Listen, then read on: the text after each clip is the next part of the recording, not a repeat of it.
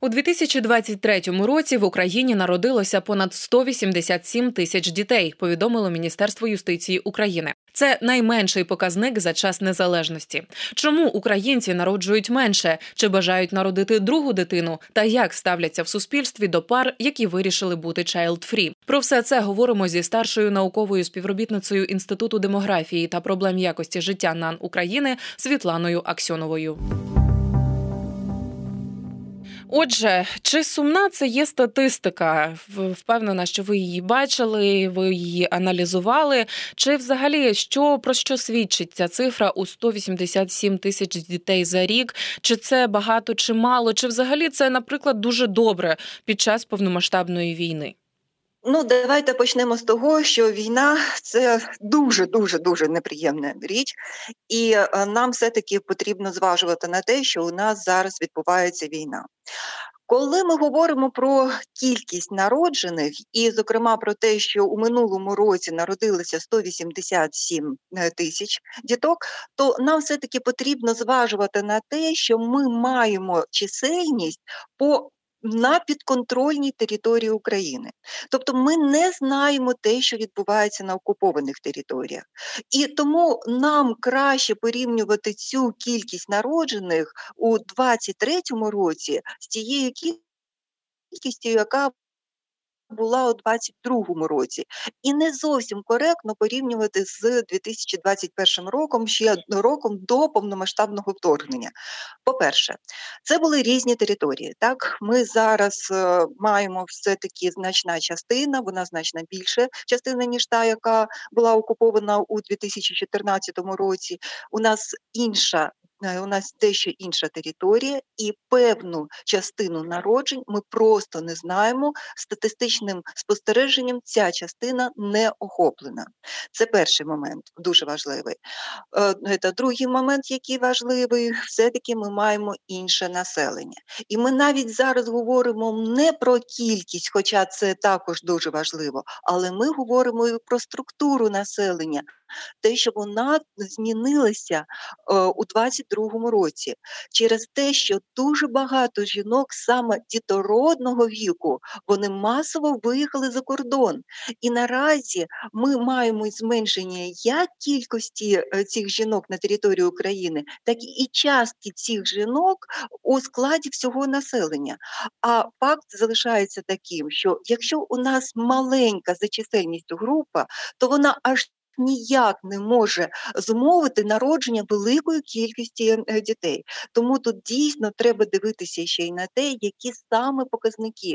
А саме розрахунок цих показників, він ускладнюється через те, що ми точно не знаємо у цієї кількості жінок. У нас є свої припущення, але поки ми зараз говоримо про цю кількість тих даних, які ми можемо довіряти. Все-таки Міністерство юстиції Це юстиція – це та організація, якій ми можемо все ж таки довіряти.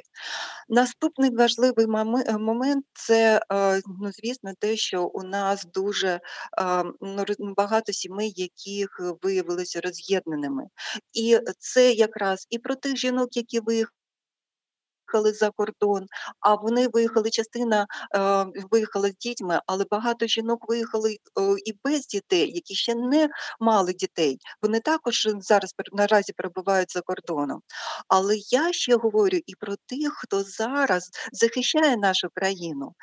Е, я навіть говорю про тих, хто, хто активно допомагає ЗСУ, е, ну, хто не е, боронить її на скажімо, на полі бою, але, але чиї дії дуже допомагають. Я навіть говорю про тих активних волонтерів, які також намагаються прискорити перемогу і які тривалий час знаходяться поза домом. Це все також впливає на репродуктивні оці наміри і реалізацію цих планів. І, звісно, ми аж ніяк не можемо оминути той факт, що багато сімей, навіть ті, які залишаються разом, вони все-таки вважають для себе більш раціональним відкласти народження дитини до моменту, коли це вже можна буде зробити у більш безпечних умовах. І така поведінка, вона в цілому співпадає з тим, що ми називаємо відповідальним материнством, батьківством. Хоча треба визнати, що дуже мужньо поступають і ті люди, які наважуються на народження дитини. Це також їх такий особистий внесок в те, щоб життя в нашій країні, воно тривало, щоб покоління одне змінювалося іншим поколінням. Це також дуже відповідальна і дуже, ну, дуже відповідальний крок з їх боку. Це правда, це правда, пані Світлано. Взагалі дуже тішить, що в принципі люди свідомо, беручи на себе відповідальність, вирішують народжувати дітей попри таку ситуацію. І знаєте, от у дві тисячі двадцять другому році вважали, що якийсь відбувається бейбі-бум. Я не знаю, це так було подано, можливо, якщо я бачу от по цифрах, що все-таки їх було менше, ніж у дві тисячі двадцять першому році, так, але у дві тисячі двадцять другому році ми спостерігали певний такий бум одружень і бум народження дітей. Е, і, ну, здавалося, що е, всі почали народжувати, але е, на тлі повномасштабного вторгнення це здавалося ще безумнішим, ніж це, в принципі, при нормальних таких обставинах. Е, чи дійсно це відбувалось і чому, на вашу думку, так відбувалося, що люди якось масово почали народжувати дітей? Ну, точно, в моєму оточенні це Це просто було якась масово, ну, аж, аж занадто. Але, от бачите, ну, цифри показують, що зовсім нічого такого і не відбувалося. Чому ми так це сприймали? Справа у тому, що дійсно, ну, про аж ніякого бейбі-буму тут, ну, не могло навіть бути, але дійсно ви помітили те, що попри усі такі складні обставини зовнішні, було дійсно дуже велике, великою несподіванкою, що все-таки певна частина населення наважується народити цю дитину. І, безумовно, це питання мене також дуже турбувало, тому що ну, здавалось би, що дуже свідоме ставлення, і у нас вже, скажімо відверто, що контрацептивна культура піднялася, вона стала більш розповсюдженою, вона на вищому рівні, і свідоме ставлення до планування сім'ї відбувається. Все це фактори, які які, здавалось би, могли е, трошки відтерміновувати народження дитини. А все-таки дуже багато сімей вирішили народити саме зараз дитину. І досліджуючи це питання, я стикнулася з тим, що дуже багато жінок, саме дружин військових, вони свою відповідальність якраз і вбачали в тому, щоб зараз народити дитину. Вони розмірковували типу, що добре, якщо щось станеться з моїм чоловіком, з ким я залишусь, хто буде продовжувати наш рід? І з народження дитини вони саме сприймали з позиції продовження роду, і вони намагалися народити цю дитину. Я вважаю, що це також відповідальність, і навіть відповідальність більш високого рівня, щоб продовжувався рід, щоб продовжувалося життя, продовжувалося покоління. А, певна частина населення у нас вже дуже тривалий час відкладає народження. Тому що у нас, все-таки згадаємо, що у нас війна почалася в дві тисячі чотирнадцятому році, і були у нас економічні негаразди, і була політична напруженість, ну, у ці роки. І це впливало на відкладання народжень. А крім того, ще в двадцятому році доєдналася до цього дуже несприятлива епідеміологічна ситуація, ковід дев'ятнадцять, і це також стало чинником того, що багато сімей відклали народження дитини. І знову ж таки війна. І багато сімей вже зрозуміло, що якщо вони будуть далі відкладати, що вони можуть опинитися перед фактом того, що вони не зможуть народити свою біологічну, біологічно, природньо народити свою дитину. Тому вони бажають, що вже відкладати не будемо, ми будемо народжувати це, робити це зараз. Крім того, багато сімей усвідомлює, що навіть завершення війни воно не зможе гарантувати цілковиту безпеку. І воно також буде складним часом, тому що потрібно буде відбудовувати країну. І це також буде важко. І тому вони вже вирішують, що завжди будуть важкі часи, а своє е, прагнення мати свою дитину вони хочуть реалізувати. І це дуже добре. Так що ну, там ще є інші чинники, які також впливали. Це вже така буде окрема тема. Знаєте, мені одна моя психотерапевтка сказала, що Іра, немає слушного часу для народження дитини. Просто немає. Це завжди. Коли би там ти не вирішила народжувати, це завжди будуть проблеми, це завжди будуть ну, зміна твого життя. Так що не потрібно чекати слушного часу, його все одно. Для народження дитини немає слушного часу. От я прямо задумалась над цим. А знаєте, ми от на вихідних буквально у нас була тема, і зараз ця тема широко обговорюється у медіа і у військовому середовищі. Йдеться про законопроєкт про репродуктивні клітини військовослужбовців. Якщо ви чули про цей скандал уже насправді, тому що у законі про збереження біоматеріалу йдеться, там є пункт про те, що у разі смерті військовослужбовця ці його репродуктивні клітини мають бути утилізовані. І зараз і військові дружини, так, дружини військовослужбовців, і, в принципі, громадськість говорить про те, що це антилюдський пункт. От я вас дуже хотіла запитати, як демографиню, так, і ви як людину, яка досліджує це питання, просто вашу думку, вашу позицію щодо цього. Чи забезпечить це... Е- Ну, підвищення, так, демографічної, покращення демографічної ситуації. Чи це більш таке а, моральне питання, так, і про, питання про необхідності продовження роду а, родин військовослужбовців? Ви знаєте, якщо виходити з позиції самої існування можливості, то дуже добра була ідея з цим ну, з банками. Дуже була. От я дуже вітала цю ідею, тому що от, ну, була сама можливість це не, зробити. І е, от коли немає такої можливості, то це ну дійсно е, тут дуже багато питань виникає, на що це робити. Е, дійсно, на, насправді е, ми вивчали ці, ці питання, ми говорили з психологами. Там дуже багато різних питань, які е, виникають. Е, це, е, ну, це буде. Безумовно, це могло б бути важко з психологічної точки зору. Це було б важко навіть з матеріальної точки зору. Там потрібна була б допомога і все. Але наразі от забирати таку можливість. Інша справа, коли людина могла б скористуватися цим чи не могла скористуватися, це вже інша справа.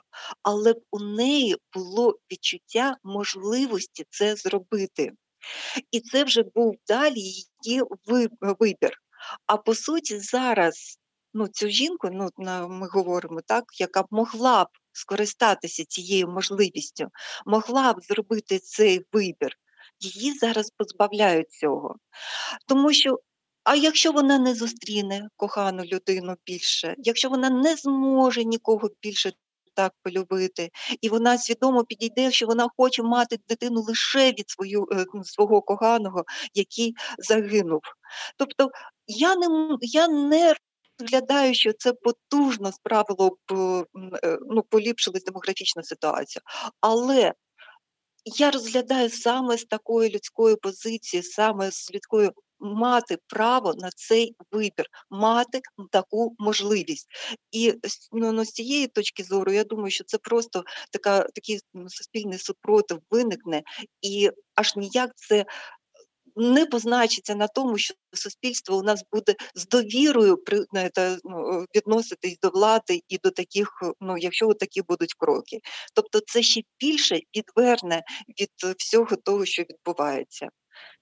Нагадаю нашим слухачам, що говоримо зі... Ну, це моя особиста така. Так, дякую, думка. Що ви виразили цю позицію. Насправді, дуже багато людей зараз так само думають. Знову ж таки, нагадаю нашим слухачам, що говоримо зі старшою науковою співробітницею Інституту демографії та проблем якості життя НАН України Світланою Аксьоновою. Друзі, також нагадую, що нам можна подзвонити до студії, поставити питання нашим спікерам, нашим гостям нуль вісімсот тридцять сорок тридцять три, нуль вісімсот тридцять сорок тридцять три, або ж написати своє е, запитання на наш студійний Viber, і я його зачитаю, нуль шістдесят сім шістдесят сім чотириста чотири сімдесят шість. Пані Світлано, хотіла ще вас запитати, як у нас з народженням другої, третьої дитини, ну, наступної дитини, так? Чи погоджуються зараз е, люди це робити і е, враховуючи економічну ситуацію і ситуацію в країні в цілому, чи народжуються от другі діти, треті, четверті, там наступні? На жаль, достовірної статистики з цього приводу немає. Ми не можемо прослідити, про, проаналізувати ці дані за черговістю народжень. Більш того, дуже нехороша така тенденція виникла саме у Державній, у державному спостереженні за статистикою народжень, відмовилися взагалі від спостережень за черговістю народжень. Це начебто мотивували тим, що це порушує права жінки, щоб дізнаватися у неї, яка за черговістю у неї дитина. Ну, на мій розсуд, це якось, ну, мою логіку це не вписується. Я, наприклад, не вбачаю в цьому порушення якихось прав жінок. Тому Чи, от, цікаво, я ніколи цього не чула. Якось... А чия це позиція була, що це порушення прав жінок? Державна, державна, mm-hmm. вони консультувалися, це Державна служба статистики України, і отакий підхід, підхід вони начебто там радились, але ви розумієте, наскільки я аналізую статистику всього, ну, та світу і, ну, скажімо так, країн Європи, у них є статистика за народження, за черговістю. У мене дуже ну, мало сподівань на те, що після війни ми повернемося до того, що будемо відслідковувати народження дітей саме за черговістю народження. Досвід нашої країни і інших країн, які проходили через потрясіння, вони показують, що сім'я все ж таки налаштована народити первістка. Первістки за будь-яких народжують, тому що це якісний перехід, це перехід у материнство і батьківство. А от щодо народження другої дитини, тут вже більше сумнівів. Але, знову ж таки, дуже цікавий у нас відбувається і в цьому плані. Війна деяких, деякі сім'ї підштовхнула до того, щоб народити третю дитину. Чому третю? Я думаю, що ви здогадалися. Так. Пані Світлано, ще хотіла вас запитати щодо людей, які полегшують вам роботу, а саме людей, які не хочуть народжувати дітей. От це їхня позиція. Не з точки зору здоров'я, а просто от це їхня життєва позиція, вони хочуть бути child-free. І а, чи є якісь дослідження з цього, з цього е, питання, так? Чи все більше чи менше людей е, хочуть бути child-free, так? І е, ще важливіше, як, на вашу думку, зараз українське суспільство ставиться до таких людей? Тобто, е, чи ще досі присутні ці стереотипи про те, що там кожна жінка має народити, е, створити суспільну цю ячейку общества, як то нам говорили ще з радянських часів? А чи все-таки люди більше надають перевагу кар'єрі, службі, в армії, наприклад? Чому ні? От е, чи є у вас дані з цього приводу і ваша думка з цього приводу? Так, ну, суспільне ставлення ми можемо відслідкувати по тих соціологічних опитуваннях, які проводяться. Так? Там дійсно от ставлення суспільства до людей, які відмовляються від народження дитини, хоча вони є здоровими, вони народжують, вони можуть народити дитину, але вони свідомі дому добровільно відмовляються, тобто child-free. Ця кількість людей у суспільстві, вона збільшується. І коли утворюється такий клімат, таке середовище, в якому в цілому не... не сприймається як негативне явище це, то це дає поштовх для тих, хто не хоче мати дітей, для того, щоб вибрати саме такий, е, такий спосіб життя. Е, більш того, завжди, за всіх часів, у всіх країнах, країнах, коли я розглядала перелік чинників, які підштовхують людину на те, щоб вона була бездітною, добровільно бездітною, то чи не на одному з перших місць було: світ занадто жорстокий для того, щоб народжувати нове життя. І тому оця війна якраз вона і переконує тих, хто дотримався такої думки. Вони впевнені у тому, що, от бачите, війна сталася. Цивілізований світ не може протидіяти війни. Як ми можемо народжувати нове життя, давати комусь нове життя у цьому жорстокому світі? І, і навіть ті, хто вагався, хто не знав, куди схилитися, так, тобто, можливо, ще таку мав нестійку позицію, вони все-таки дивляться і вони сприймають цю. Тому, на моє переконання, ми будемо мати збільшену частку тих, хто буде обирати саме такий спосіб child-free, спосіб життя child-free. Щодо спостережень, які ми проводили до початку війни, нам вдалося опитати студентів вищих навчальних закладів міста Києва, тобто у нас дуже така була вузька вибірка, щодо їх намірів. І тут така невтішна була статистика, тому що майже кожний десятий повідомляв про те, що він все-таки планує вибрати цей спосіб життя. А це молоді люди. Це люди дев'ятнадцять, двадцять, двадцять один рік. Звісно, у нас зараз вік соціального дорослішання, воно совується на більш старший вік, тому оці е, юнаки і дівчата, яким було ще на момент опитування дев'ятнадцять-двадцять років, вони можуть ще передумати, але погодьтеся, що тенденція була така тривожна, що кожний десятий. Більш того, дуже багато з них повідомляли, що вони не хочуть мати дітей, тому що вони не відчувають любов до, до дітей. І це для нас був, був дуже тривожним сигналом. І це потребує досліджень більш глиб, глибоких і демографів, і психологів, і соціологів. Чому у нас таке от виникло таке ставлення? Чому у нас виникає от така, така позиція молодих людей? Зі старшою науковою співробітницею Інституту демографії та проблем якості життя НАН України Світланою Аксьоновою ми поговорили про зниження народжуваності та демографічну ситуацію в Україні. Розмову вела Ірина Сампан.